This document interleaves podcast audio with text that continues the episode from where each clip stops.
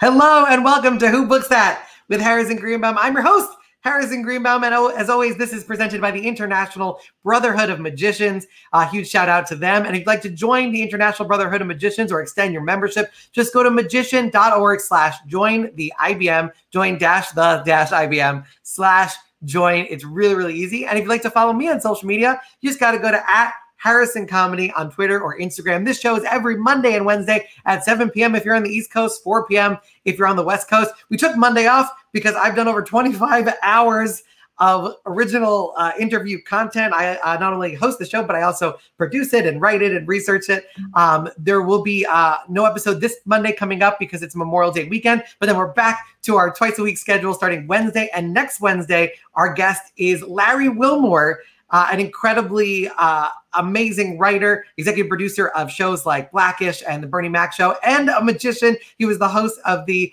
AMA Awards, the Academy of Magical Arts Awards, uh, a couple of years ago. So we're very excited to have him. But tonight, Oh my gosh, guys. Uh, and before we get to that, by the way, before we get to our main guest, I should mention that this show is also available as a podcast. Uh, so you just got to go to Apple Music uh, or go to whobookstat.com and you can download every one of these episodes as an audio only podcast. So if you are cleaning up around the house or running laps uh, just in your living room, keeping safe social distance, uh, you can put in the uh, AirPods and listen to this as an audio only podcast, whobookstat.com. But now let's get to our guest, the uh, man of the hour and 15 minutes or so. Uh, this guy, I first encountered him as a kid, as I think a lot of us did, on the Easy to Master Card Miracles VHS tape. I had on VHS. I had to rewind it over and over again. Um, I remember uh, the people people who are watching this who are younger do not even know what I'm talking about, but we did have to rewind the tapes to rewatch the explanation to make sure we got it correct. And I went to Tannen's Magic Camp my first year with a routine made up almost entirely of tricks that I had learned from the Easy Master Card Miracle series and had my butt handed to me because everybody had that series. Uh, he's an extraordinary magician, one of the most award winning and renowned magicians in the world, in history, and is also one of the best magic teachers around. I am so excited to have him on the show. I can't wait to bring him on. Make some noise, get excited from your apartment and or home. Give it up for Michael Ammar, everybody. Wow, Harrison, you're quite How a guy, doing, man. Sir? You blow me away. you're wonderful. Oh, I'm trying. I made sure to wear the uh, my Michael Ammar black T-shirt. I love your costume designer. Thank you. Uh, we have a lot of shout outs already from people. We have people watching from Springfield, Pennsylvania. Uh, we have people who are watching, uh, who also watched on VHS over and over again. So we have tons of friends from all over. And if you have questions, if you're watching, uh, make sure you put those comments uh, on Facebook, Instagram, or on YouTube, and we'll be able to address them during the show. Michael, how are you doing? How has uh, how has Florida been treating you? It's been great. It's really been great. You know, we live in a really family oriented neighborhood, and uh, it's been a great place to raise the kids, and uh, I love it. That's awesome. And you you've been all over the place. So you grew up in West Virginia. You made your way to Texas, then Los Angeles, Las Vegas, uh, and now finally uh, in Florida. Uh, right. Your journey's been uh, uh, unbelievable. Well done. You're a very well researched uh, interviewer, I gotta say. I try. I do my best. Um, but I want to, I guess, start with the '80s because the '80s was a crazy time for Michael Ammar. Uh, you uh, won six awards from the AMA, two in close up, two as lecturer, and two as parlor. So you're you're in Los Angeles, yeah. killing it there. You're about to and go to Vegas for the Caesar's Magical Empire. it meant something. yeah, no, it's, yeah. and you also won in uh, the early '80s uh, a gold medal in close up magic. So what? Yeah. H- how did you get to that point, and what was that decade like for you? Wow, you know, uh, I tell you, one of one of my favorite quotes is, uh, "I'm not sure who discovered water, but I'm pretty sure it wasn't fish." You know, uh, because they're immersed in it, and they're and they're not sure what it is, uh, and and I was just immersed in it at the time, and hardly aware of of the big picture uh, going on, and just uh, amazed that I could go to these places and and you know, meet the guys whose books I was reading, and and uh, it was it was all really a, a whirlwind. You know, um, the idea of going to FISM in '82 uh, just seemed like such a fantasy effort. Um, but um, and how do you yeah. prepare for that? I mean, uh, for those who are not magicians watching, that's the Olympics of magic. Only one other American had won before. I think Johnny Ace Palmer won in the 80s and Lance Burton won in the 80s, but it was very rare for Americans to win, especially in, in close up. But so, what was the mentality in preparing for such a crazy competition? Yeah, you know, I guess um, one thing I kept telling myself was that it's it's not really competing against other guys, you know, because it's so subjective. You know, I, I just uh, had in mind what I wanted to do, and my goal was to go out and and, and do that well. Uh, you know, and, and not really drop the ball in the middle of the performance, uh, and and and not not really worry so much about you know how judged out because you know I, I just you know I, was young but I also knew it's it's not like a sporting event where you count the baskets and, and it's real clear who the winner is you know and, and if there's any question about it you go back and you you watch the video and you count again and it's like well there you that this is the guy that won so I, I knew that it could just be a matter of somebody really being on uh, or whatever, or being more experienced or something like that. So my goal was really, you know, not to compete against anybody, but just to, to try to do what I wanted to do uh, as well as I hoped I could. That's awesome. I'm noticing that as a trend because I asked Shin Lim about it as well, and he said something similar, which was you focus on just what you're doing and don't worry about anything else. You imagine you're going to be the winner walking in, and everything else falls into place. So it's it's nice to hear that that's a similar mentality. Yeah, it's it's really you can't uh, it because it's it's not like a, a, boxing match, and and you have to be aware of what this other guy's doing and and how he's training and and what his style is. Um, you know, and it's a match Olympics. You don't need to be physically fit at all. Yeah, that was the good part. uh, and and so that that if there was a weight limit to magic competitions, I don't think anybody would be allowed to compete. That's why we all wear black. that's, that's yeah, and uh, but it also calms your nerves uh, to know that it, it's it's not you against somebody. You know, it's it's it's you against yourself. You know, and how well prepared are you, and are you comfortable enough to go out there and and deliver the goods without uh, freaking out? and um, and and also, but but at the same time, um, if you do win, you know that doesn't necessarily mean you're the best in the world. That just means that just means you you got the points on that contest, you know, and uh, so it, it helps you to be humble if you win, and and helps you to be okay if you don't. So. I think it's a good attitude. It's a, it's a safe attitude. Yeah, and I don't know if this is a related question, but I believe by the 80s when you're having uh, all the you're winning all these awards, you already had the signature mustache. Do you attribute any of the excess success to that mustache? Ah, probably 80%. I, I, did a lot of digging and I was only able to find one picture of you sans mustache. There you practicing Holy with cups cow. and balls. That I know that that that that was 1977 or 78 at the uh, Tommy Windsor. That's the first time I performed at a magic convention, the Tommy Windsor convention in, in Parkersburg, West Virginia. You know, that's funny.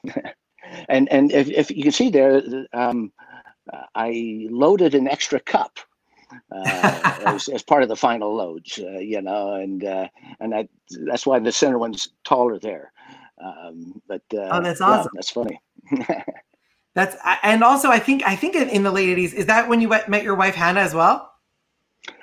Yeah, you know, I I met Hannah through her mother, uh, Frances Willard. It was at uh, Dai Vernon's birthday party. It was maybe oh, 1983 uh, at the time, and she was only like 16 uh, at the time, and uh, you know, and I and I would run into and you waited very patiently two years. I, I did well.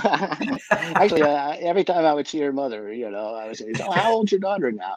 and uh, then uh, in '88, I saw her at the uh, awards banquet, at the Magic Castle, and uh, I go over and say, so how you doing? How old are you now? Twenty one. hey, you want to go out to lunch uh, Monday?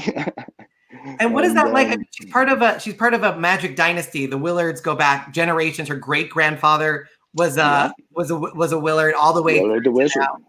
I have a couple mm-hmm. pictures of uh, this one is oh that's that's you and Hannah. Oh, look at that. Uh, the, the, most current Willard. Um, but that is uh, I believe Harry Willard and the most right extraordinary there. mustache I've ever seen. So that might have been yes. uh, in. well, yeah, it was funny, you know, and uh, Frances uh, saw that we were getting serious. You know, she used to joke me as, "Yeah, you're not doing this just to get to the family secrets, are you?"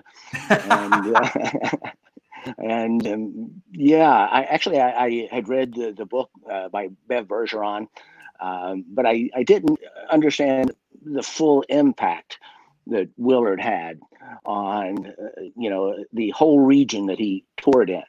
But uh, later, once I started doing magic lectures, I would go through that Texas, Louisiana um, area, and th- all these magicians uh, would come and say uh, to Hannah, "Oh, I knew your grandfather," and, and uh, they would say, uh, tell her a little story about it. And several times while they were telling it, they go, "Oh, look, the, the hair still raises on my arm uh, when I when I think about this." And and so you start to realize, hey, this guy must really have been a powerful uh, performer. And um, and and uh, then I started reading the Hugard's Magic Monthlies, which was the magazine that was published during that time, and then some of the uh, columns they would talk about having gone to see Harry Willard's show and and how they felt like this this guy is probably the greatest performer in the world right now. And what he would do, he would take the, and I heard he did it, you know, the tent show, and I thought, oh, that's nice. He's got a tent, you know. But, but come to find out, it was like seats 3,000 people, you know, and takes like four 18 wheelers to set this thing up. And um, they would go Which into in 2020, by the way, they call that the source of the outbreak. yeah. well, the uh, uh, on a Monday, yeah. So they would set up the show on Sunday, and they would uh, do a, a, two-hour show on Monday, to a, a, different one Tuesday, different one Wednesday, Thursday, Friday, and say so six two-hour shows, uh, so that they could do it all in this for the same little town. And then they would uh, break the tent down and, and travel to the next city and, and you know, it was really towns and put this tent up. And it must have been a, an unbelievable experience, you know.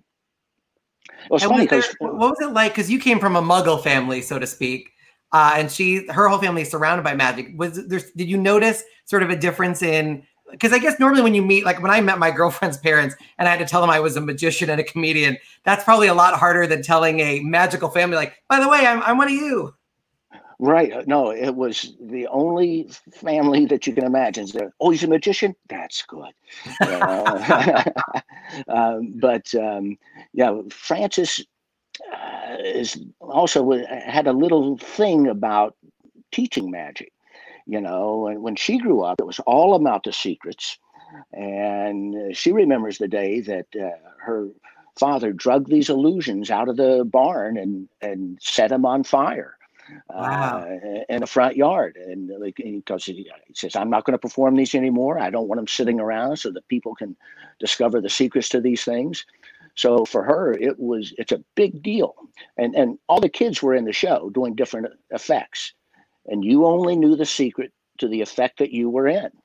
Wow. You didn't know how the other tricks were done, and it was that that kind of a, a big secret. So it was really you know, Frances, when the mass magician came along, I mean, to her, that was biblical.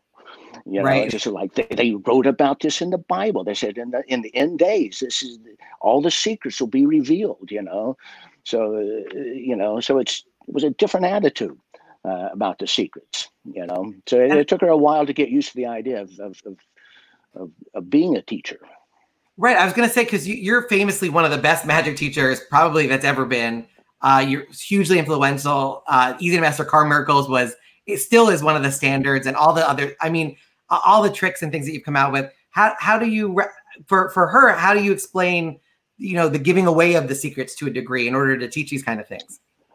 Yeah, you know, uh, it was more uh, just a slow realization that uh, this is how magicians learn. You, they have to have somebody and, and these aren't being exposed on television or anything like that this is only promoted inside the industry. And, and, and slowly but surely, she started, once she saw a few lectures and, and, and the fact that these guys really respected the, the medium and all that stuff, you know, she slowly started to understand that, um, that, that it, it wasn't the the evil wicked thing that you know that she she suspected it might have been. And I think you got to participate in a Willard trick. I have a picture over here. This is the spirit cabinet. Holy cow. Holy cow. My goodness. You know, um, it's funny. Hannah was learn relearned it. We were going to perform the spirit cabinet for the first time uh, at the Magic Castle starting like March 16th. Uh, we were booked uh, at It's Magic like March the 14th. Uh, we're going to start the week at the castle on the 16th, and the 16th was the day that they closed the castle because of the oh whole virus thing. But um, we were so psyched to perform this thing because we'd been working on it for three months here, and um, you know the, the, we had gone whether virus or no virus. Man, we were we were ready for the stage. Disappointed when they canceled. Um, you know, it's um, you know, I, I teased her. I said, you know, you, you just wanted to be nailed by two guys three times a night, you know, nailed to the board, right? you know, it was funny. I was sitting with Tom Mullica one time watching uh, Frances perform, and uh, you know, and he leans over and goes, "I wonder how many people have nailed Frances." You know, oh like, Tom, that's my mother-in-law. yeah, exactly. but you got to hang out with a lot of the like the the, the greats. Like uh, I know Dai Vernon and you had a, a close friendship uh, what, what yeah. was that? Was that? I imagine that was hugely influential. It was like a dream. It was like a dream. You know, I mean, uh, growing up in West Virginia, I, I wasn't. Yeah, I felt pretty isolated. There wasn't even a magic shop uh, in, in the state you know and so i would just read these magic magazines and these magic books and, and these guys you know were legends and the idea that you can actually go to a convention and meet this guy it was just unbelievable to me. And, uh, you know, I would go to the Las Vegas magic seminars uh, in the late 70s, you know, that would feature Vernon and Slydini. And I, I, I couldn't believe it. Uh, but boy, I tell you, I, I found those guys as, as, soon as I got there. Where is this guy? And uh, and I just kind of hung out as close as I could eventually say, "Oh, so what's your name?" You know, um, that's a good impression, right? So it was really just a matter of you know, I, you know, I I tried to find him. I wanted to perform for him, and um, and was just amazed that they were receptive to it. Yeah. And I guess we're walking into so you you were lecturing all around the world. You had a you were winning uh, lecturer of the year 82, 83 with the AMA. Uh, tell walk us through Easy to Master Card Miracles because that that it feels seminal to me. It feels like a, a master work that is that that influenced so many people. So was did you know going into it that I was going to have such a huge effect? No, actually, by the end of the '80s, uh, video had gotten kind of a bad rep uh, as a learning medium because they were expensive. Guys were afraid to put their secrets on there. They thought people would memorize every move and every word that they said.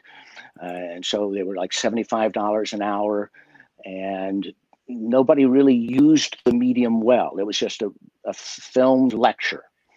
Uh, and so it wasn't like an audience or a performance. Uh, they're just kind of performing and talking to the camera. And, and people really just kind of felt okay so this is it's it's not a great medium for learning. Books were still considered you know the epitome of, of the learning experience. Right I've heard and, that there was a little bit of a controversy that some people wanted those tricks to stay in books and you were taking them out and sort of selecting the best ones making it really easy to get sort of the best effect from each book all in one place. Right well you know I had released uh, the book, The Magic of Michael Ammar, and this uh, was a, a, big seller. And Lewis wanted to uh, to put it on video. Said, "Well, let's produce some videos and you can uh, do this stuff on video." And it's like, you know, uh, I, I tell you what would be really cool. What what if you did a video and all the tricks were great? Right? All the tricks were great. Now, if I do the Magic of Michael Ammar, well, there'd be a couple of good ones on there. There'd be some filler stuff on there, you know.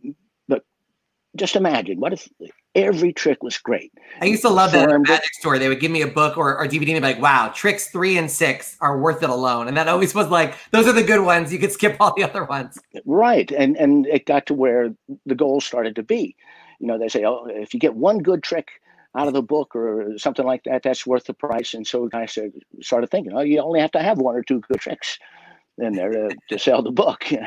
but I thought, what if they're all good and, and you have a live audience so they get to see the reaction and then you used the medium, you know, to do slow motion and over the shoulder stuff, you know, and then and price it reasonably uh, you know, like thirty dollars for for you know twelve tricks, um, and yeah, so we had no idea that um, how, how, big a marketplace could be, uh, but it was a real surprise how well it sold, and so naturally, you know, well, let's let's do this again.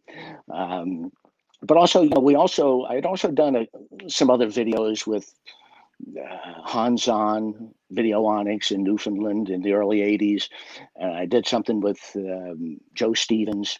Uh, and, you know, I, I started thinking, you know, if we really do what we're thinking about, transitioning this this stuff from print onto video, it's a it's a responsibility to make sure that the credit is there and we better have permission too, you know. So we better make sure that we got we have the guy's permission uh, to put this stuff on here, and let's give good credits because if if you don't, and now it's on video and they're learning it from video, they just think it's your trick, right? You know, and and so we really felt a responsibility, uh, you know, whether we knew it was going to be a big seller or not, but uh, it was a it was a big surprise how how well it sold.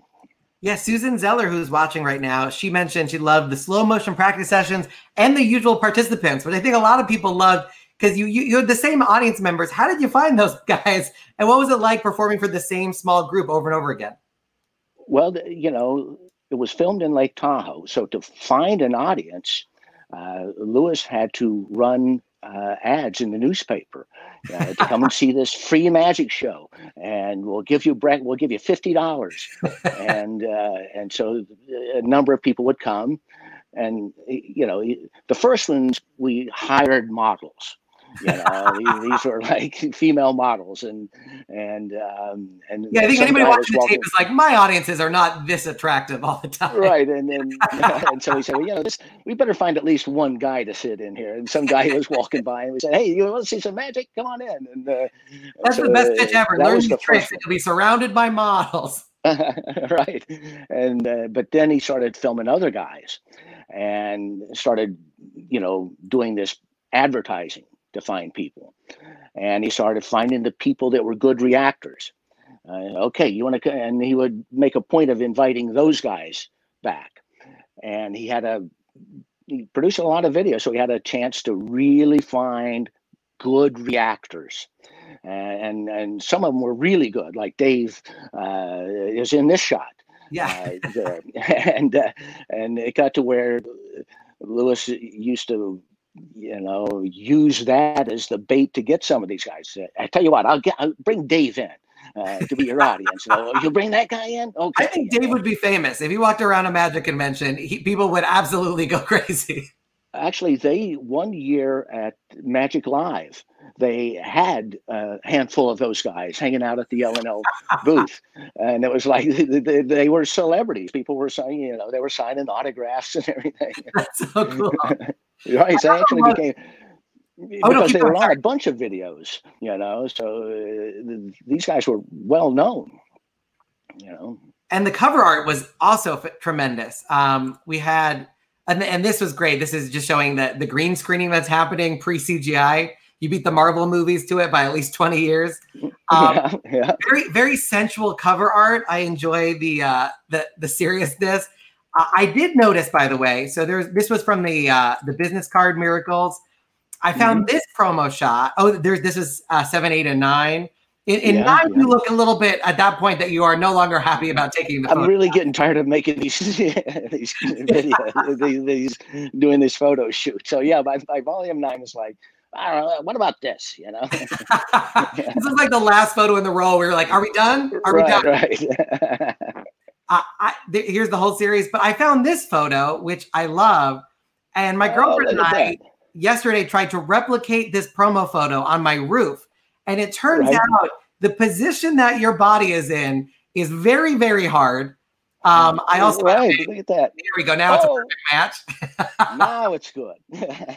but for those who are watching at home, this is what it looks like from the other side. right. So how did how did this shot come about? Because it is uh it is remarkable. Uh, I think that was a take on a Bruce Springsteen cover uh, to one of his albums. You know, he had the guitar on his back, and he's just kind of looking behind him. You know, and it's like, well, that would be cool if somehow we uh, maybe I got a deck of cards in my back pocket. You know, oh, that's awesome.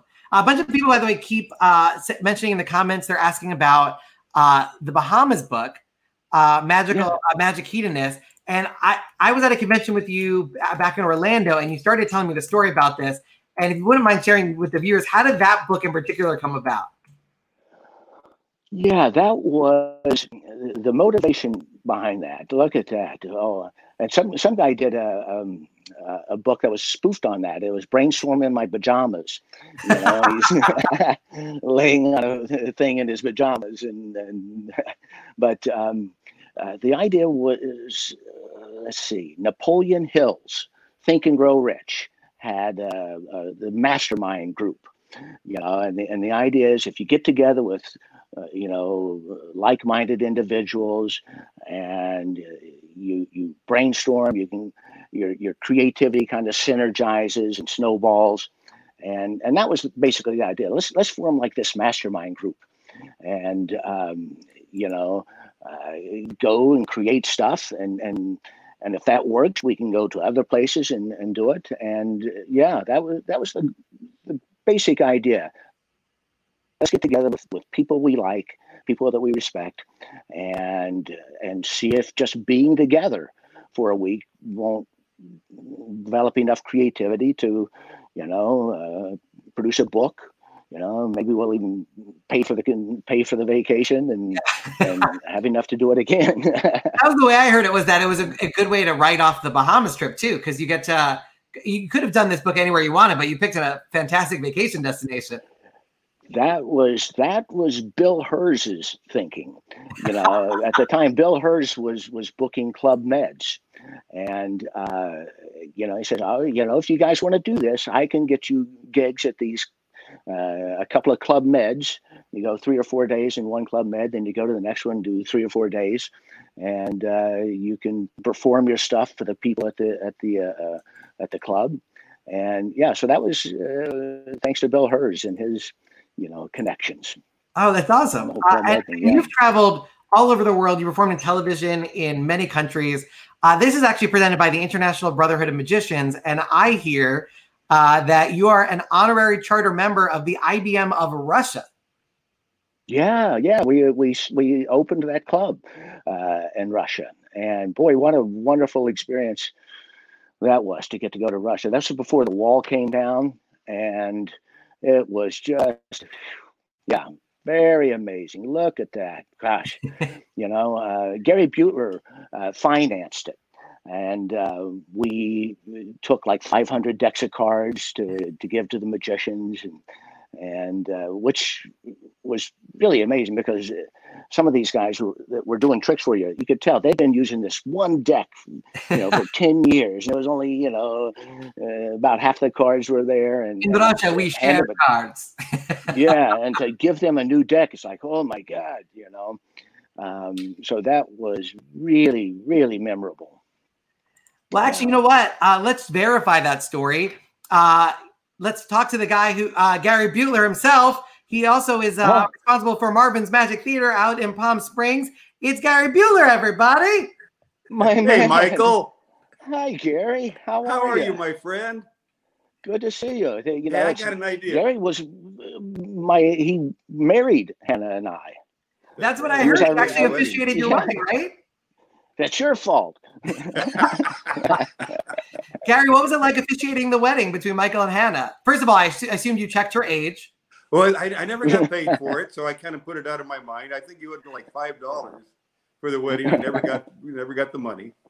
Hey, Mike, I'm You- thinking, uh, why don't you go to the Russian consulate, get a visa? We'll go back to Russia. You're really good Oh. at getting visas at the consulate. Tell that Oh. story. oh my gosh, that was you know it's funny. So it was we were leaving on a Saturday, and the and the the visas hadn't come through yet. It was Friday, and I was lecturing in Baltimore Friday night. It's like I'm I'll I'll drive down Friday, and I'll I'll push these visas through. And uh, and it was uh, I thought it'd be easy to find this place, but it was really hard to find it. And um, and it, I was running out of time, and finally, oh, that's the Russian place right there. And so I, was, they had like a circular driveway, so I zoomed in and jumped out of the car, and, and some guy was walking in, uh, and I ran up and I caught the door, and I, and I went on in, which turned out to be, you know, it was like a very secure thing. You had to get cleared to go in. So as soon as I went in, two guards kind of grabbed me and pinned me against the wall. Was like, I just want a visa. I just want a visa. And, uh, and it turned out that wasn't the visa place. This was the embassy, right? And they go, "Oh, you're just an idiot." Okay, so you go down here, and they told me where the the the, the place was. Okay, gosh, and so I leave, and uh, as I'm getting in my car, there's some guy standing there, and he goes, "Hey, that's a nice car for a rental." Uh, yeah, yeah. So uh, anyway, so the other place, it's down here, and he goes, "Yeah, yeah, you go over there." And as I'm driving away, I'm thinking, that guy's probably like the FBI or something like that, you know. And I just, and but I didn't think much about it. A year later, though, uh, uh, one year later, uh, I'm sitting in my um, home in, in Austin. Some guys coming down the driveway, looks all official. And it's like, okay, Hannah, get rid of this guy. I don't know what this this is all about. Uh, and she comes back into the kitchen, and goes, "It's the FBI." The FBI. Oh, oh gosh! And so I go out, and it was all like FBI. Okay, you know. He goes, so, uh, do you have anything you want to tell me? No, you know, which is, you know, uh, I mean, they're just uh, leave the door wide open. Yes, as a matter of fact, I rob banks. So, um, but uh, eventually he says, uh, okay, he takes out a paper. He says, okay, last May, you know, you rented a car in Philadelphia and uh, you used a uh, Texas address and a West Virginia credit card, and you drove to the Russian embassy and you went inside the Russian embassy. You mind telling us what you have to say to the Russians? oh, I know exactly what you're talking about. and you know, and I'm just like, I'm, I'm, I'm a little too relieved. And, I say, okay, I got to explain what this is about. Oh, you know what I thought you were here for? And, and I had a, a sheet of uh, uh, an uncut bills. I was doing the mismade bill. I thought you were here about this, and I take this sheet of paper. These other crimes. and I, I thought it was about this. about. And the guy goes, "No, that's the Secret Service." Like, "No, no, well, it's a trick. It's a magic trick. Oh, that's funny. but yeah, so it took him a year uh, to follow up on it. And he says, "Well, I'm, you know," and I showed him the Genie magazine and did some magic for him, and uh, eventually he said, oh, "Okay, yeah, you just cleared up a few." questions we had down at the office and uh, geez almighty i said but you know uh, i tell you the guy that you may want to look into his name's mike maxwell know, that's M-A-X-W-E-L-L. I heard that too. I Right. had a lot of uh was not so smooth. And I I know the first thing that happened is you guys got off the plane expecting to go to the hotel, and there was no hotel. Yeah, it was the whole trip. And you know, Gary, once we ended up in the hotel, It was wonderful. uh, Gary, Oh. such a nice attitude because it wasn't a great hotel. You know, um, it was all but, right. but you walk into the you walk in the room, and go, "Wow, I love this. This is great." You know, what, what a great attitude. You know, this guy's paying thousands of dollars to get us here. You know, and and, and he's he's loving this this these very sparse, uh, you know, conditions we're in. oh, what but, fun uh, we had! And Gary, Oh, you were talking before about I, at the end of Michael's lecture. First of all, you had how, Oh. how many people showed up to this thing? I, I heard you didn't expect that many, but you got way more magicians than you bargained for. Oh, there may have been 300 magicians. Uh, Oh, there were this easily thing. that, yeah. Yeah. On that I first mean, day, there were. Yeah, it was pretty amazing. And, you know, my, my most vivid memory of the thing is I did the card on ceiling, you know, and At the school. this was clearly the first time they'd ever seen this effect, you know, and it was like the perfect high ceiling, uh, you know, to where, wow. And, uh, um, and there was silence. and then and then this you know great you know uh, they do this rhythmic uh, applause thing and it's like like wow. I i am so happy we have this on video. Mike maxwell taps me on the shoulder. Yeah. He goes you have to do it again. Do it again? He goes yeah yeah the battery was dead. Oh god. And i was that was just one of the one of the reasons I wanted to. Mike, the one that I was isn't the card on the ceiling, we had gone to a school and we oh, were Oh, yeah, yeah, yeah. the children. And you did the card on ceiling, but the paint was so dusty that the card wouldn't stick. It wouldn't You stick. remember, and you're throwing it up, and the deck is I, falling back. I, am down. trying, and I say, I'll try it again. And you can't try it card over here, takes then you try over there, Right, right. So it, it's and the kids are looking at you like, "What the hell's he doing?" this It's a guy's an ad- idiot. it's a good ad for the wax, though. The wax is so strong it takes the paint off the ceiling. Right. It, it, it, it, it- there was so much dust on there that wax wasn't going to work. It was. just It, wasn't no. going to work. Again. Finally, you yeah. threw it up against the window. Right. Right. but but I tell, you know I tell you what, Mike uh, did a few tricks uh, for the kids as well, and and and probably got the best reception. You know, uh, because he was doing stuff, was, you know, kid show stuff, and then you know, and I'm Well, he did the paper Trying to balls over the head, which Yeah, they had never man. seen there. yeah, he did a great job uh, with that. Uh, but it was interesting. This elementary school had like a bomb bunker uh, Yeah. out, out front, and it's like, oh my gosh, these guys are ready. You know. And, I mean, uh, you, we went there and I believe it was 1990. So this is like the height of the Cold War. The Soviet Union is still going strong. Was there fear going over that something could go wrong, or did you guys feel pretty safe the whole time? I, I think we felt pretty safe most of the time. Um, but you guys didn't didn't uh, you guys run into the KB, KGB Yeah, we did at some one, point? One, And yeah, and well, they, they, they followed us all over the place. yeah, it, yeah. it was 1989. The Iron, Iron Curtain had not really gone up yet. no, we it wasn't. crawled underneath it as it was going up. Yeah. And the KGB, they were watching all of our moves.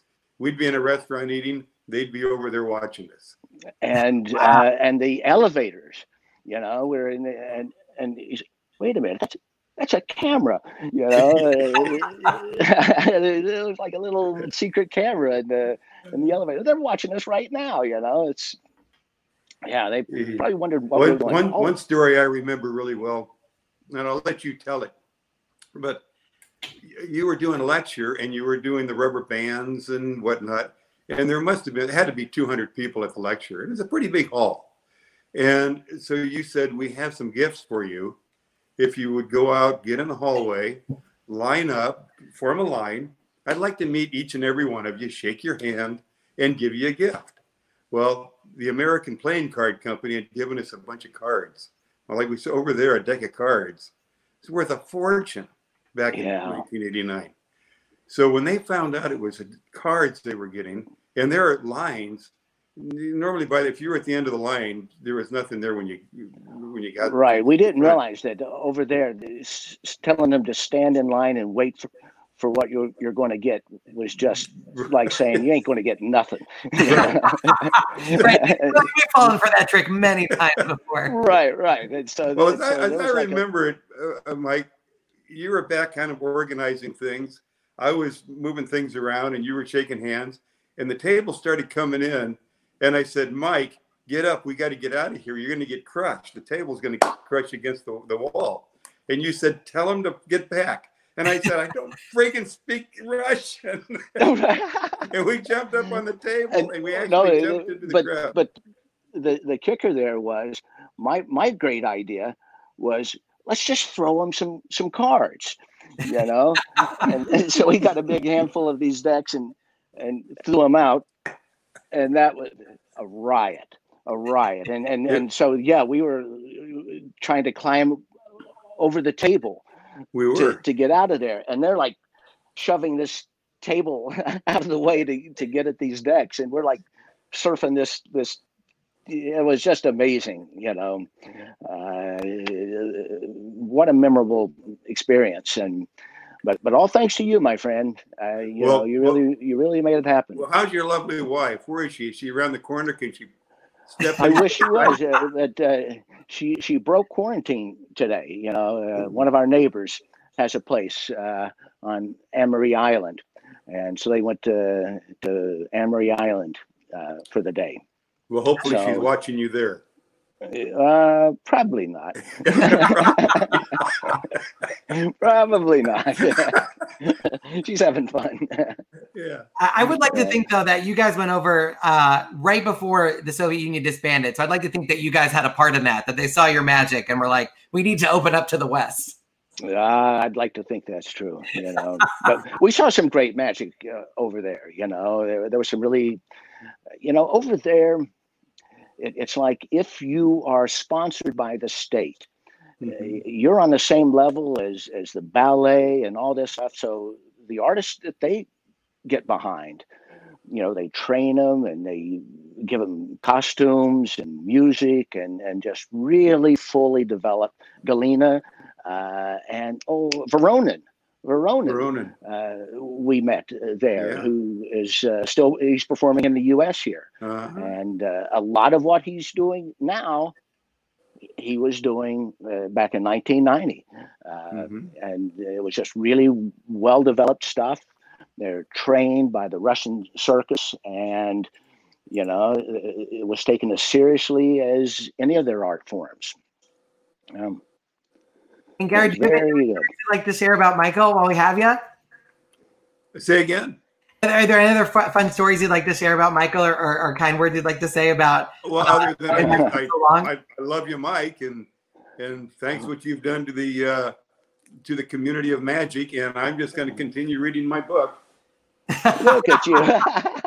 nice? That's a fantastic plug. That's a good shot too.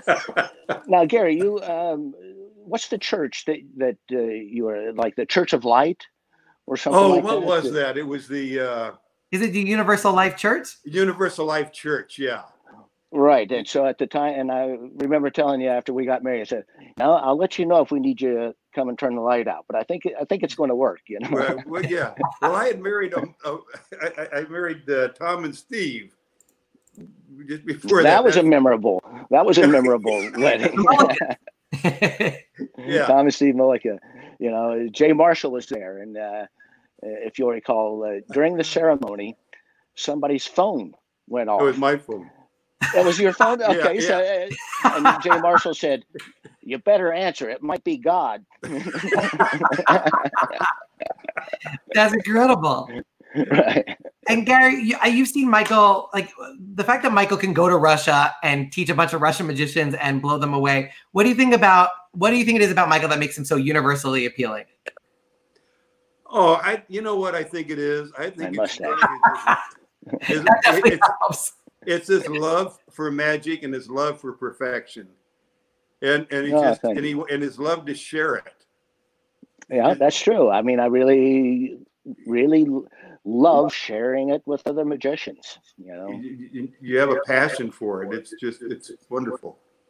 Oh, thank you, Gary. I got to come out and see your theater, man.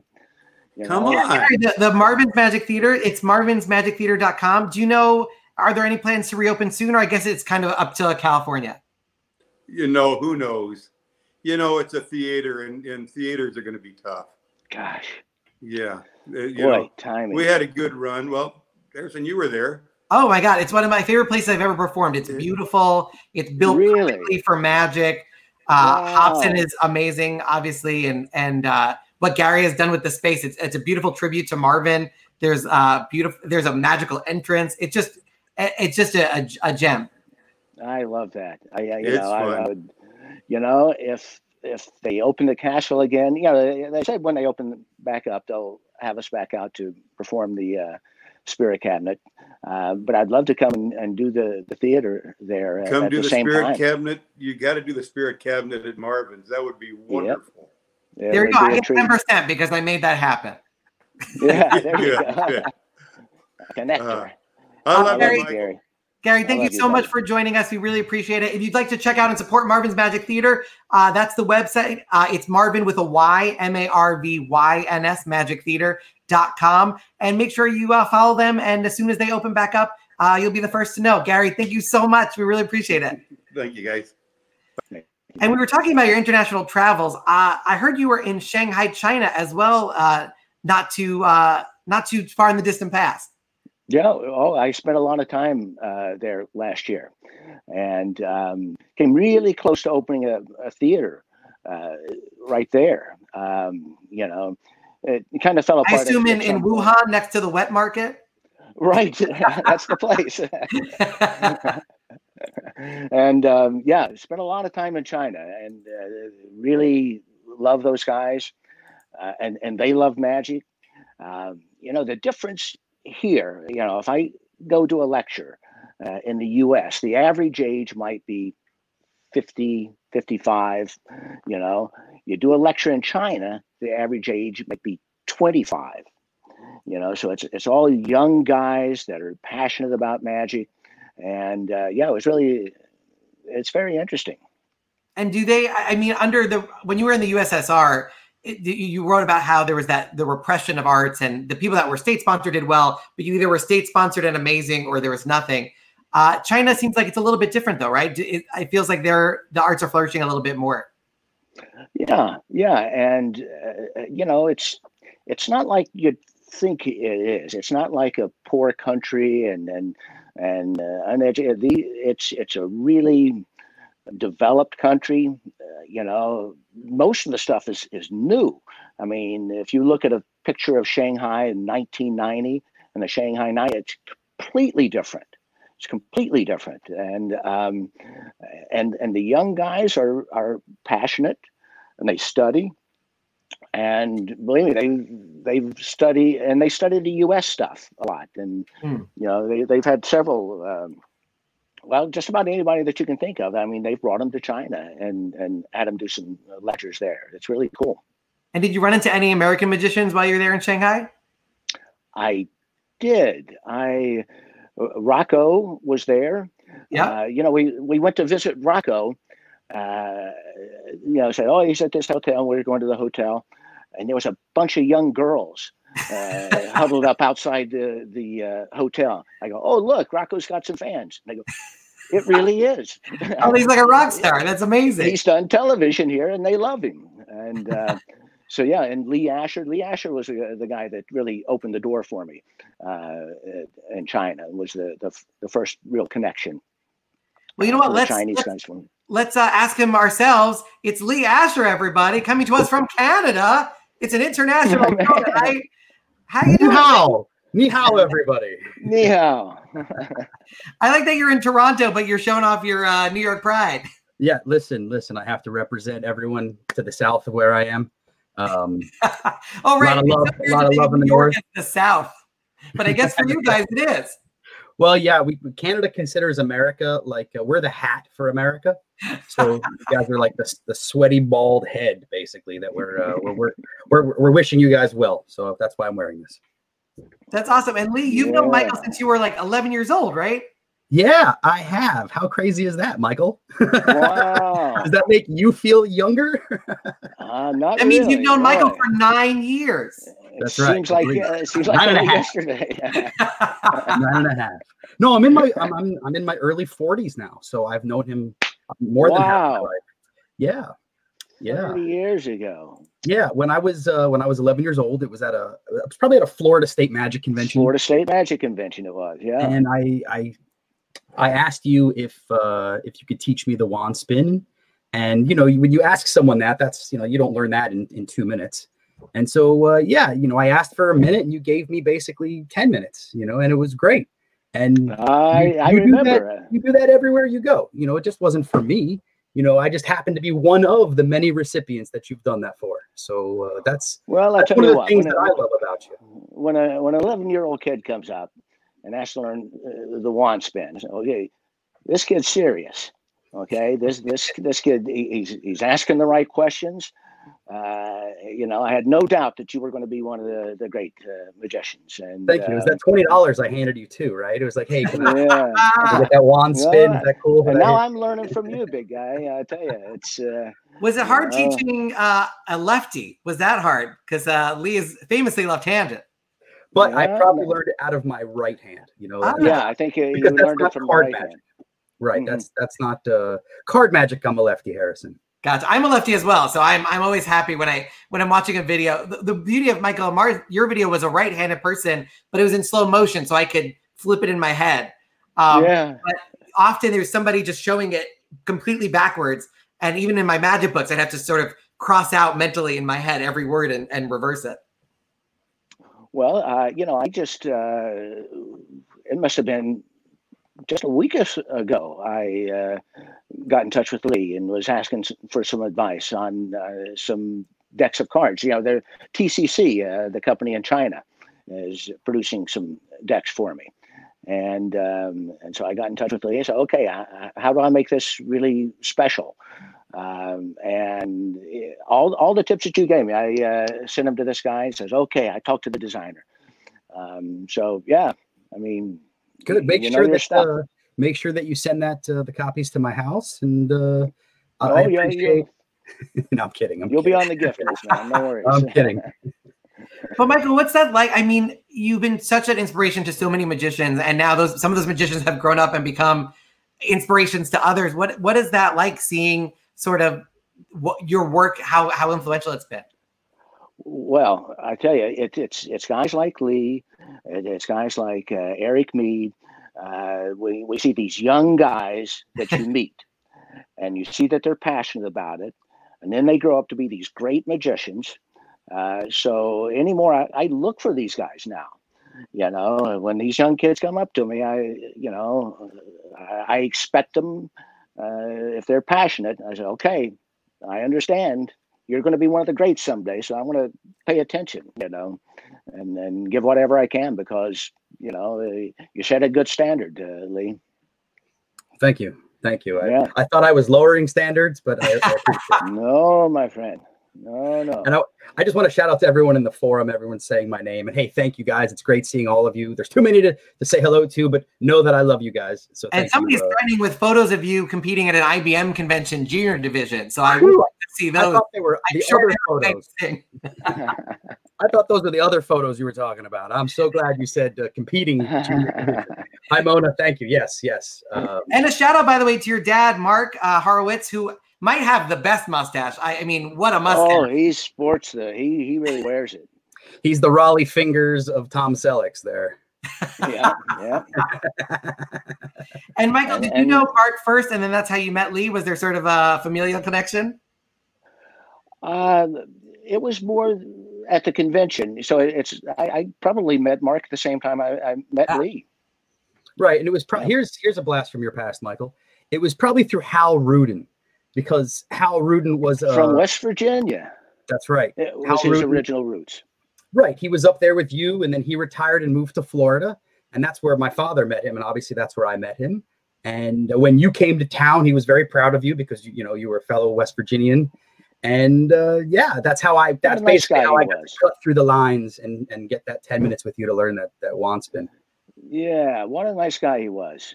You know? He was wonderful. He was wonderful. He gave me my first set of uh, Liberty halves. I still have them, And you know, he like, yeah, I have very, very fond memories of Hal Rudin, and my father probably has even more fond memories. Yeah, he, he used to do the, the the lighter and the handkerchief, uh, uh, a bunch of stuff. That um, I tell you, who really changed his life a bit was Tom Mullica. Yeah, that's Uh, right. Did you know that he he got to know Tom Mullica, and Tom's the one that convinced him to quit wearing the toupee and and just be himself. And yeah, that was really neat. Yeah, yeah. So Yeah. that's that connection. That's how to answer your question, Harrison. We connected probably through this man named Hal Rudin. Yeah. And I heard you guys grew close enough that at a certain person's bachelor party, another certain person might have uh, been present. Well, Michael was Michael was a, a surprise guest at my bachelor party. I had this. yes, uh, yes, I this was. is What a- good. what I'm not going to tell you. I'm not going Yeah, to tell you you. don't have to share all the uh, crazy details, but whatever you're happy Yeah, to we're not whatever going you're to tell you a lot. Just know that it was it was a seven day party. Holy moly. And, We were wondering and where the seven days spent. No, no, it wasn't. You remember. I don't want you to think it was seven consecutive days we stayed up. It wasn't that kind of party. It was just literally seven days of debauchery. You know, before I get married, kind of. Yes, I'm not going to say anymore, man. I'm sorry. and do you, do you happens at the bachelor party stays at the bachelor party. But Michael, Well, do you Michael remember was- how they sprung me on you? Yeah, we were at an Italian restaurant, and I mean, people from all over the world. David Stone flew in for this. This was at Aaron Fisher's house in uh, Sacramento, and yeah, so we're sitting in an Italian restaurant, and Aaron's like, "Okay, we have uh, one one more one more surprise," and and in walks Michael, and it was great. No, no, no. They they said the the waiter came in and and said, uh, you know, there's a magician uh, performing. And, uh, at the Oh, that's so restaurant. good. There's some That's walk around correct. magicians. I completely forgot this. They oh, this will be this will be grand. Let's have. I a remember magician I come remember leaning over to. Aaron. I remember leaning Yeah. over to Aaron and saying, "Who did you talk into doing this? This, this was, this was a serious room, right? This is a serious room of cardmen, and all of a sudden, you know, there's going to be a walk around. Okay, who? Oh, And thank it- God it was Michael Ammar. Could you imagine if it was just a 20 year old kid still in college? right, right. Like, man, it was, but it was great. It was really great. And the next day, then uh, Adam Fleischer showed up. So, like, yes, you know, he did. it was it was the closest thing to a brainstorm in the Bahamas. It was fantastic. It was wonderful. It was wonderful. Uh, yeah, it- that was We didn't write a book though. We didn't write a book. it was a wonderful experience. Here's, here's the picture I found of uh, Michael and Adam uh, writing for the Magical Arts Journal. I don't know who did those caricatures or, or those those sketches, but those are wonderful time capsules of 1986, the year I was born. I was born a month after this came out. The Magical Arts Journal. Wow. Yeah. You know, the, the style there was supposed to be like the Wall Street Journal, you know, just little, uh, you know, dotty sketches uh, of, of the person. Um, but yeah, you know, we had we had high ideals uh, at the time. Oh no, that's awesome. People in the comments keep bringing up the uh, the Magical Arts Journal, so it definitely uh, was was hugely influential to a lot of the people who are watching right now. Uh, Lee, uh, thank you so much for joining us. Do you have anything else you'd like to share?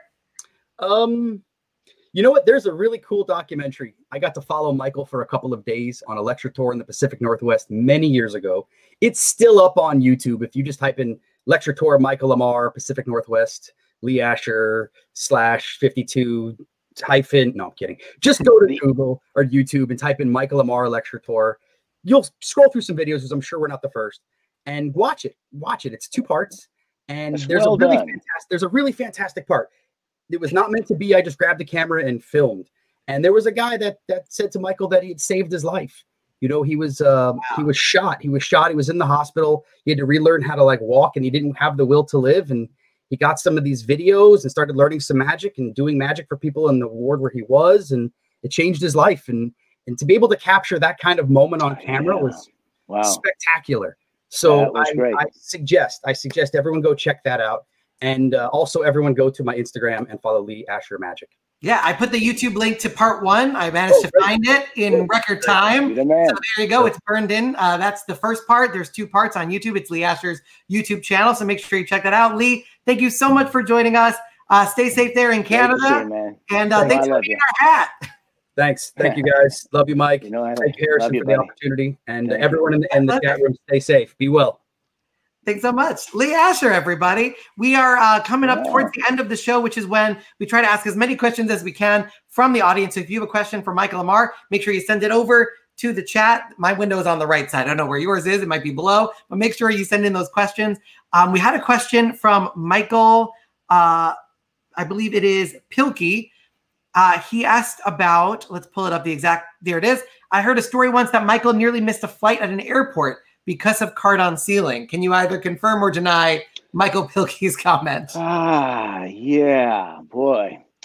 That was, you know, it was actually a good idea in theory. in that they all start as good ideas. right. It, it, it was great on paper. The, the idea was if you put the same card on all the airport ceilings, then everybody that flies will be able to like force that card and uh, make it disappear and say, okay, it's already at the airport.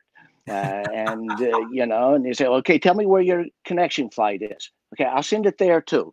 You know, go look at it here. And so I'd already had it on seven or eight airport ceilings.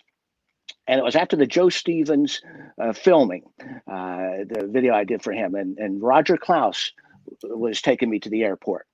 And, um, uh, you know, we're kind of in a hurry. And I, oh, wait, I, you know what? I, I don't know when I'm going to be in this airport again. Let me let me put this card on the ceiling here. And um, and Roger said, "Whoa, whoa, not not here. You know, there's there's like five security guards sitting over here. You know, things at the ceiling. right, and and I was so naive. I was like, Roger, they love this trick, you know, and uh, so I put the card on the ceiling, and uh, we're looking at it, and one of these guys walks over and goes, "What is that?" It's the seven of spades, you know, and, and he goes, "How long does that stay up there?" It never comes down. it never comes down. Never. Wait right here. you know, and he walks over, he makes a phone call, comes back and said, You're under arrest for defacing public property. And starts reading me my rights. I, I, it's like, whoa, wait a minute, wait a minute. And I, you know, I'm taking out this. No, it's it's just wax. You know, I put a little yeah. wax on it. I, it comes right down its way. I do the spread control, and then uh, you know, it's easy. You know, and and um, and uh, you know, it was starting to look pretty serious. And uh, and finally, Roger steps in and goes, wait, wait, hold on. What if we take the card down? Right. And the answer is, you can take the card down we can take the card down. Now it was it was a high ceiling, uh, so it's not like you're just going to knock it down. Uh, uh, but he says we'll we'll get it down. Let the kid catch his plane, and uh, you know, and we'll take it down. This is this is 1985, 35 years ago, and um, you know, to hear Roger tell it, it was they had to build a scaffolding. you know, it was like a two-hour process to get this card down, and uh, but that really put the fear in me. I uh, uh, I actually quit doing it for a while after that, uh, thinking that you know I had no I had no idea that that that this would be a problem. You know, I'm, I'm thinking Max Malini, you know, uh, doing the card stab on this beautiful antique table. Uh, right. Tell that Max Malini was here, you know. like, no, no, some people take it pretty serious. Um, and uh, it was um, maybe a year or so before I had the nerve to do it again. And it was in some really beautiful home.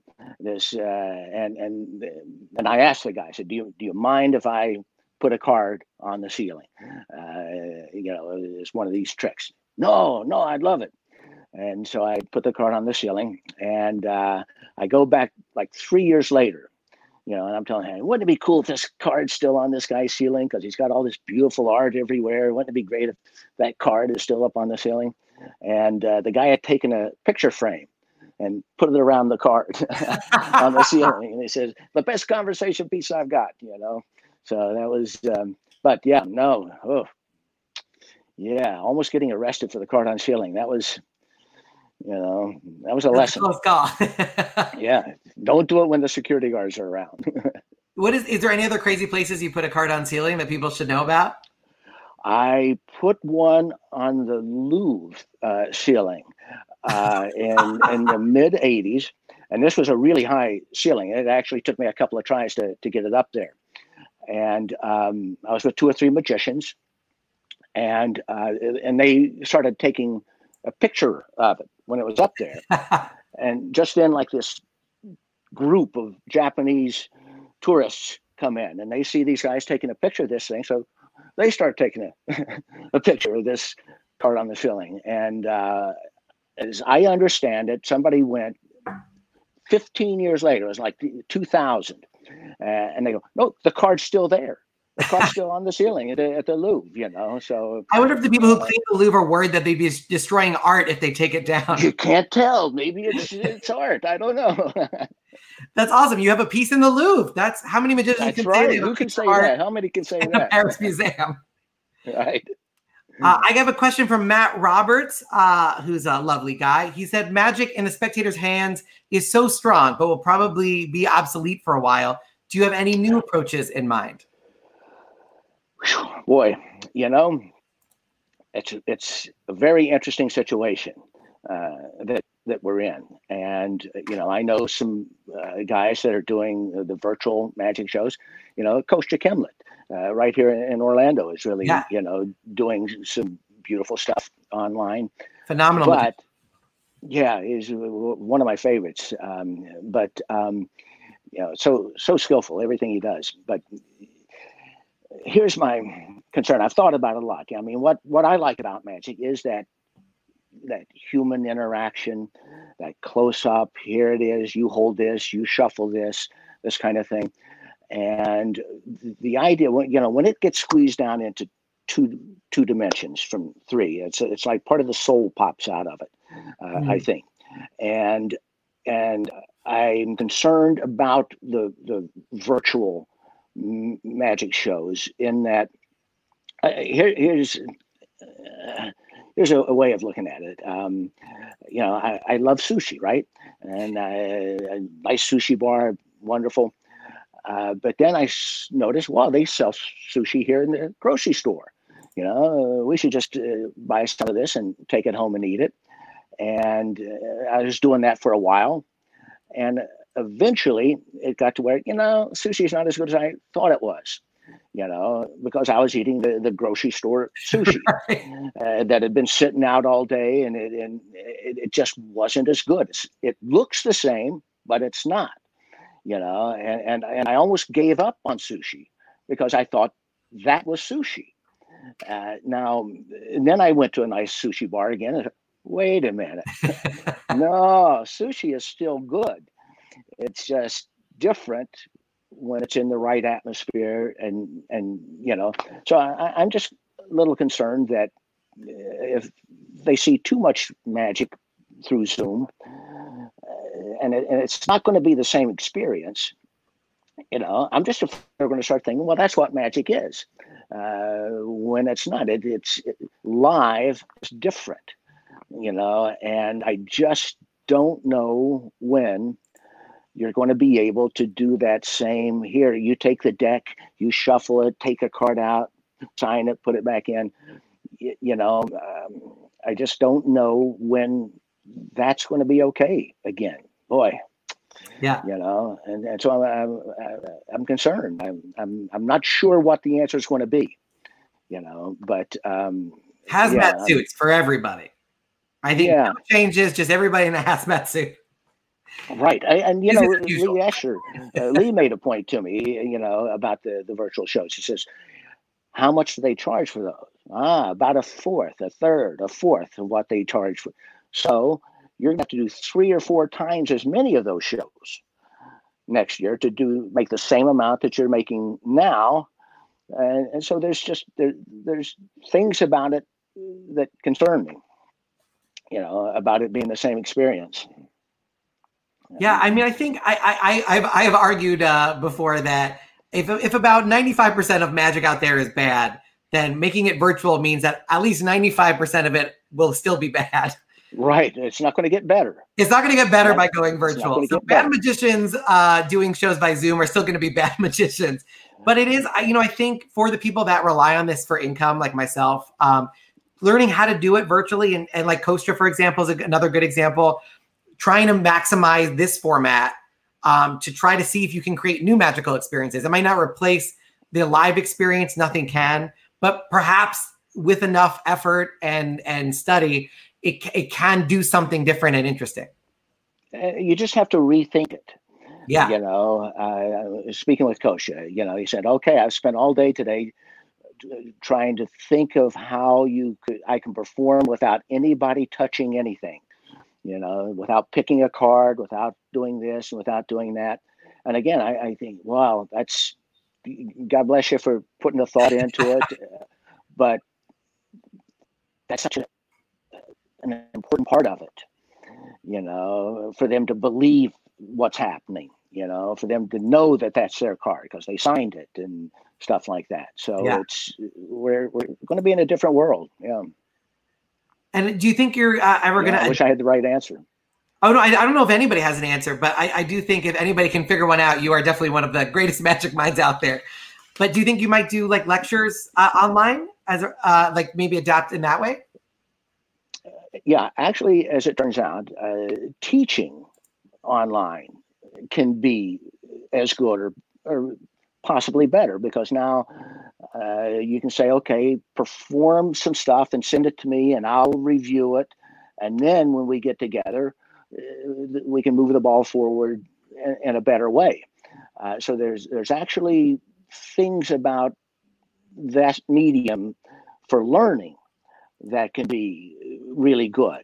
And you know, um, I put together this curriculum, Discover Magic, uh, uh, and um right now it's being run by uh, Brian South and uh, Michael Rosander, and these guys really do an amazing job. Uh, and and you know, about five thousand kids uh, went through this program last year, and all these presenters.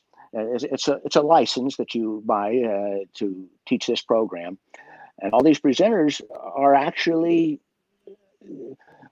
thinking they're going to do great. They're going to do just as much, maybe more business. You know, doing the magic classes virtually. Oh my gosh. that was a magic trick. maybe not. Maybe not. I mean, I think the great magicians of the past have spoken. Well, that's the you know I, I was trying to block that window up, and uh, uh, uh, surely this piece of tape will hold this stuff. You know? As long as it wasn't. Willard, that might have been that would have been too ominous. right. Uh, two, uh, one more, I guess, two more questions before we let you go. Uh, and I have so many. You you touch it fascinating. Like you perform for the Vatican, you perform for George W. Bush. You've done. Uh, is is it scary performing for the Pope? Is that weird? Uh, I actually uh, did. I got close. I, I was like in, in the ante room, and uh, there was stuff going on over here, and, and you know they were saying uh, it was it was a busy. It was like a holy year, and they, were- they said, but we, uh, you know, I knew the one of the lawyers for the Vatican. Uh, you know, is was the end. We can get you in to perform for the Pope. Like, wow, this is amazing, and and so but you have to wait. So you go and and and if he has a moment, you get to go out and you'll have two minutes uh, with the Pope.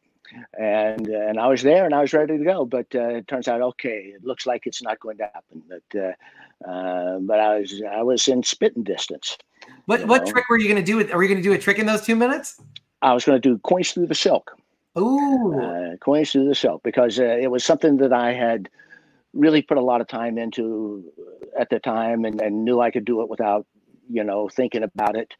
Um, you know, it, it was it was well polished and it's, okay, I can do this, and even if it's for the Pope, I can do it and and and, and, and not be worried that you know uh, you know.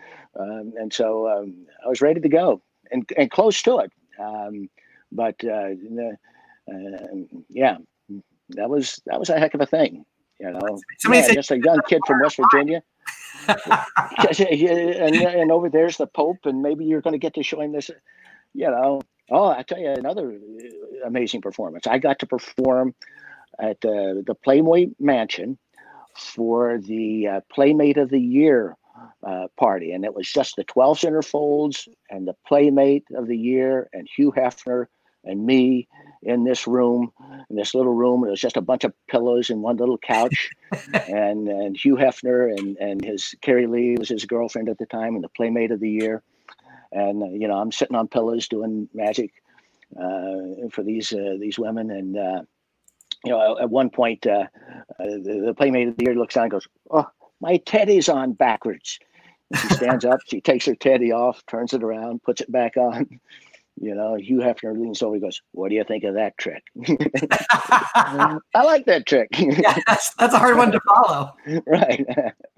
And and what is it like? I mean, because like Crazy Man handcuffs is a is a standard that you popularized and I believe is yours, right? Uh, it, no, boy. Um, Setterington, Arthur Setterington was the is the guy that actually came up with the the move, Mm-hmm. but it was a different thing. It was a quick thing, and uh, you know, and they used to say use different color rubber bands so that they can tell when they come apart. And um, at the time, I was blown away by Richard Ross performing the linking rings uh, because you know it'd come right down to the edge and go boom, and they would come through, and I, it looks like it. He must have special rings that this happens with, and so I had a chance to meet him. And I was telling him, I said, oh, it was so amazing. You get down there, and then, and then it comes apart. You know, uh, my rings just have a big hole in it, and you know, oh, I was acting. oh, wow! So you were acting. Ah, that's very good. That's very good. And so with this rubber band thing, uh, you know, I started realizing, you know what? You can hold those together, and they can't tell if they're together or not. Now, what if you just acted like they're still together, and then you say, okay, now watch, boom, and now they could just melt through each other, and then just that little, that little difference you know, of, of just continue to act like they're together because they can't tell, and then act like it's just happening, and and that made it a different trick.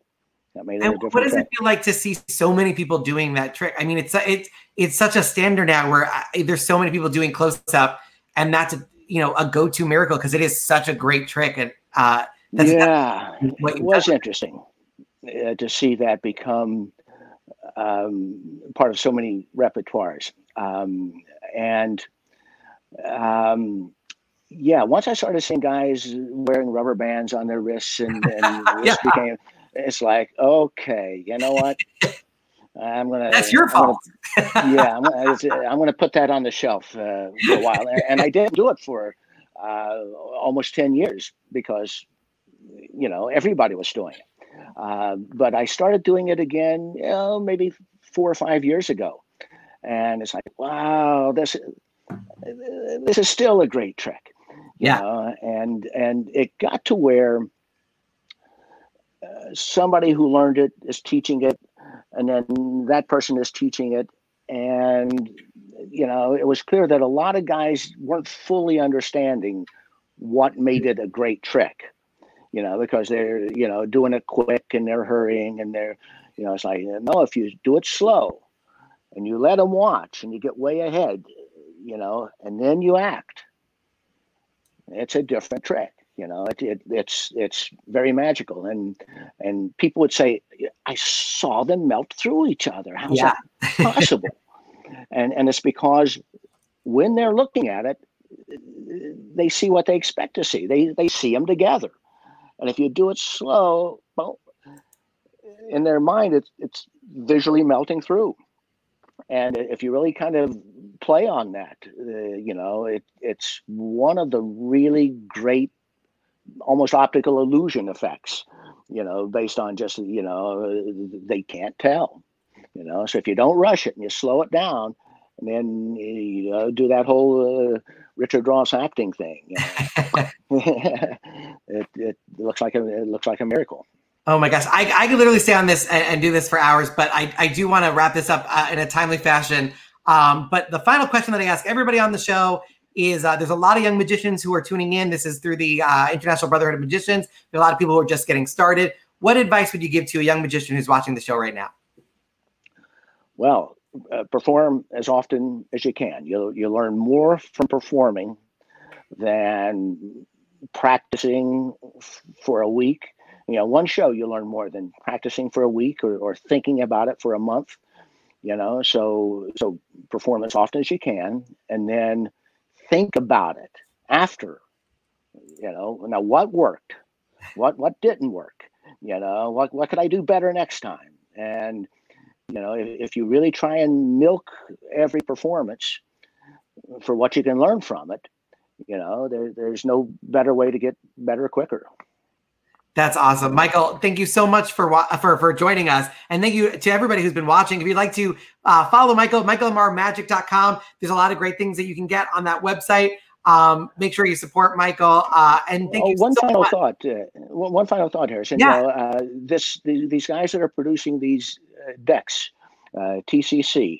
Yes. Um, uh, we're they're producing a set of linking rings for me. A beautiful. They're they're really a wonderful uh, company, uh, and we're going to put it out on Kickstarter in about a month. You know, because we're not sure how many people want rings and stuff like that, and that just gives you an idea of how many to produce.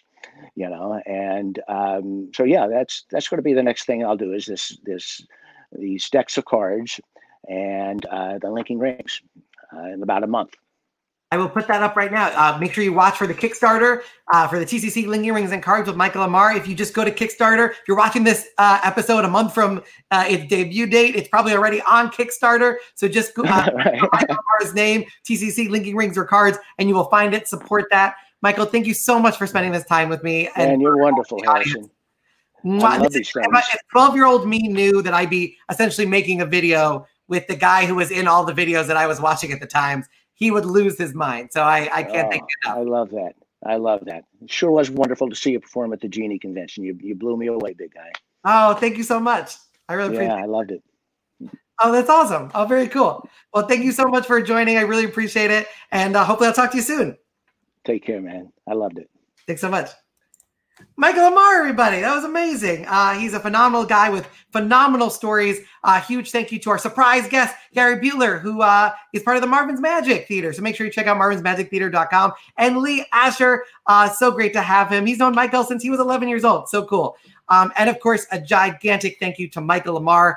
And uh, we could not do the show without him, obviously. And he's just such an incredible magician. So make sure you check out the Kickstarter as well as michaelammarmagic.com. A huge thank you to the International Brotherhood of Magicians, the IBM, uh, Alexander, the president, who's been uh, so supportive, the whole organization, which has been supportive. Um, so make sure you uh, join the IBM magician.org slash join the IBM slash join. You can follow me on Twitter at Harrison Comedy. You can follow me every Monday, Wednesday here. Who books that? We have new episodes every Monday, Wednesday, except for this Monday. It's Memorial Day weekend. But on Wednesday, next Wednesday, a week from today, it's Larry Wilmore. That's going to be an incredible interview. You will not want to miss it. So make sure you watch that and catch up on the old episodes on Apple Music. Visit whobooksthat.com for all the old episodes, as well as a link to Apple Music so you can download it as a podcast. My name is Harrison Greenbaum. Thank you guys so much, so much for watching all over the world. Thank you, David and Michael and Ian. Uh, the great Dal Sanders out in Texas. Thank you so much for watching. Stephen, Lee, Mark, literally everybody. Thank you so much for tuning in. Uh, you're the reason that we get to do this show. Uh, thank you so much. And we'll see you next Wednesday with Larry Wilmore. That's been Who Books That, everybody.